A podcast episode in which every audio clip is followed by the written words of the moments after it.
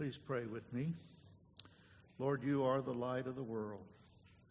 Help us to fix our eyes on you, Jesus, the author and perfecter of our faith, so we can reflect your light in our world. In your name we pray. Amen. Once, when I was leading music for a vacation Bible school, I was singing with a small group of maybe eight children. And we were singing, This Little Light of Mine, I'm going to let it shine. And when we got to the bushel part, hide it under a bushel, no. One little boy said, Yes, I'm not going to let it shine. And pretty soon, all the boys were, Yes, I'm not going to let it shine. They were having fun, but I think sometimes that's what we do. We, we hide it under a bushel rather than let it shine. These uh, first verses of John's gospel are called his prologue. Speaking of Jesus, John wrote, In him was life, and that life was the light of all humankind. Genesis begins with the same kind of language. In the beginning, God created the heavens and the earth, and the next thing God created was light. God said, Let there be light.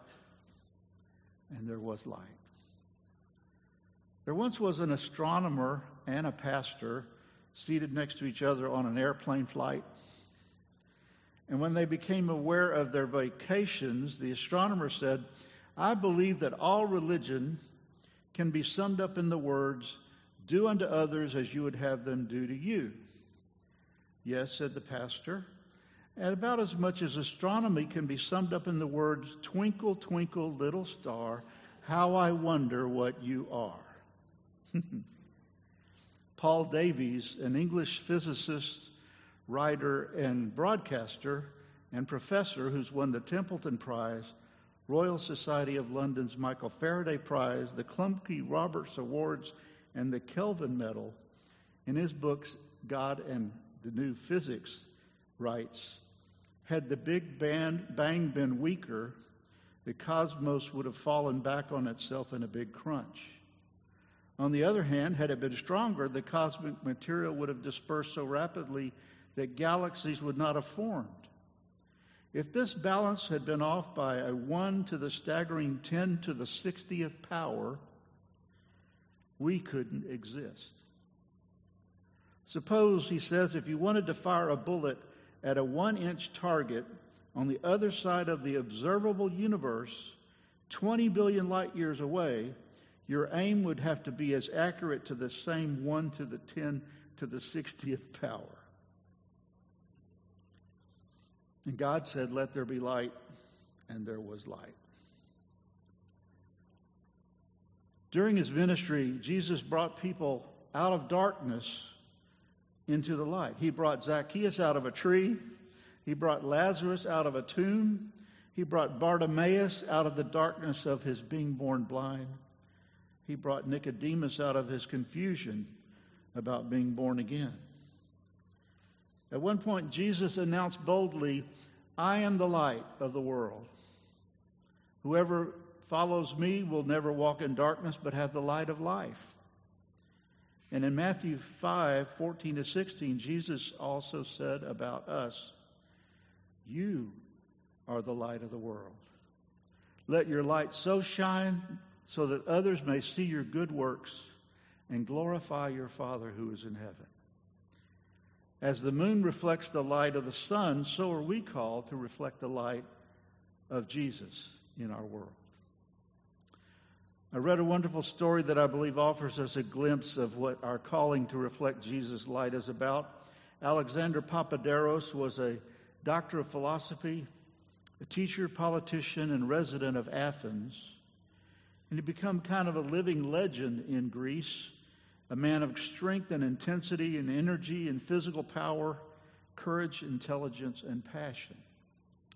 At the last session on the morning of a two week seminar on Greek culture, Papaderos rose from his chair and asked, Are there any questions? The room was quiet. These two weeks generated enough questions for a lifetime, but for now there was just silence. No questions? he asked again. Finally, one brave young man raised his hand. Dr. Papaderos, what's the meaning of life? and they laughed. you can imagine the laughter that followed. Some stood and started to leave, but Alexander Papaderos held up his hand and stilled the room. And he looked at the young man with serious eyes. said, I'll try to answer your question. Taking his wallet out of his hip pocket, he brought out a small round mirror. And he explained that when he was a small child during the Second World War, he was very poor. And one day on a road in a remote little village, he found a piece of mirror that had come from a German motorcycle. He said, I tried to put all the pieces together, but it wasn't possible. So he kept the largest piece and by scratching it on a stone, made it round and it became his favorite toy. He became fascinated by the fact that he could reflect light into dark places where the sun would not shine, in deep holes and crevices and dark closets.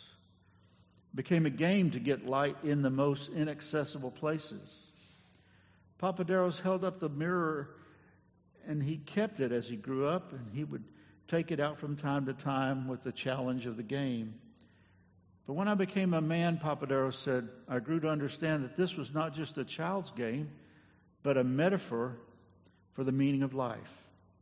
He said, I came to understand that I'm not the light or the source of the light, but light, truth, understanding, knowledge, love, it's there and will only shine in dark places if I reflect it. Those of you who were here for our Christmas Eve services will remember what it looked like when we sang Silent Night and all the candles were raised. Hide it under a bushel? No. I'm going to let it shine. Jesus is the light. But as we focus on Him, as we reflect His light, we can go tell it on the mountains, over the hills, and everywhere that Jesus Christ is not only born, but he is risen and reigning over us all. Psalm 119, 105 says, Your word is a lamp unto my feet and a light to my path. We just need enough light for the next step. God's word gives us enough light to take the next step, whether that step includes joining 936 weeks of parenting class or the perspectives on the world Christian movement the following Sunday, running the marathon that day, whatever your next step, we can trust God's word to light our way so we can live up to our calling to reflect and to be light. Let us pray. Lord, we see the light and we fix our eyes on you, the author and perfecter of our faith. May your light shine off of us wherever we go. In Jesus' name we pray. Amen.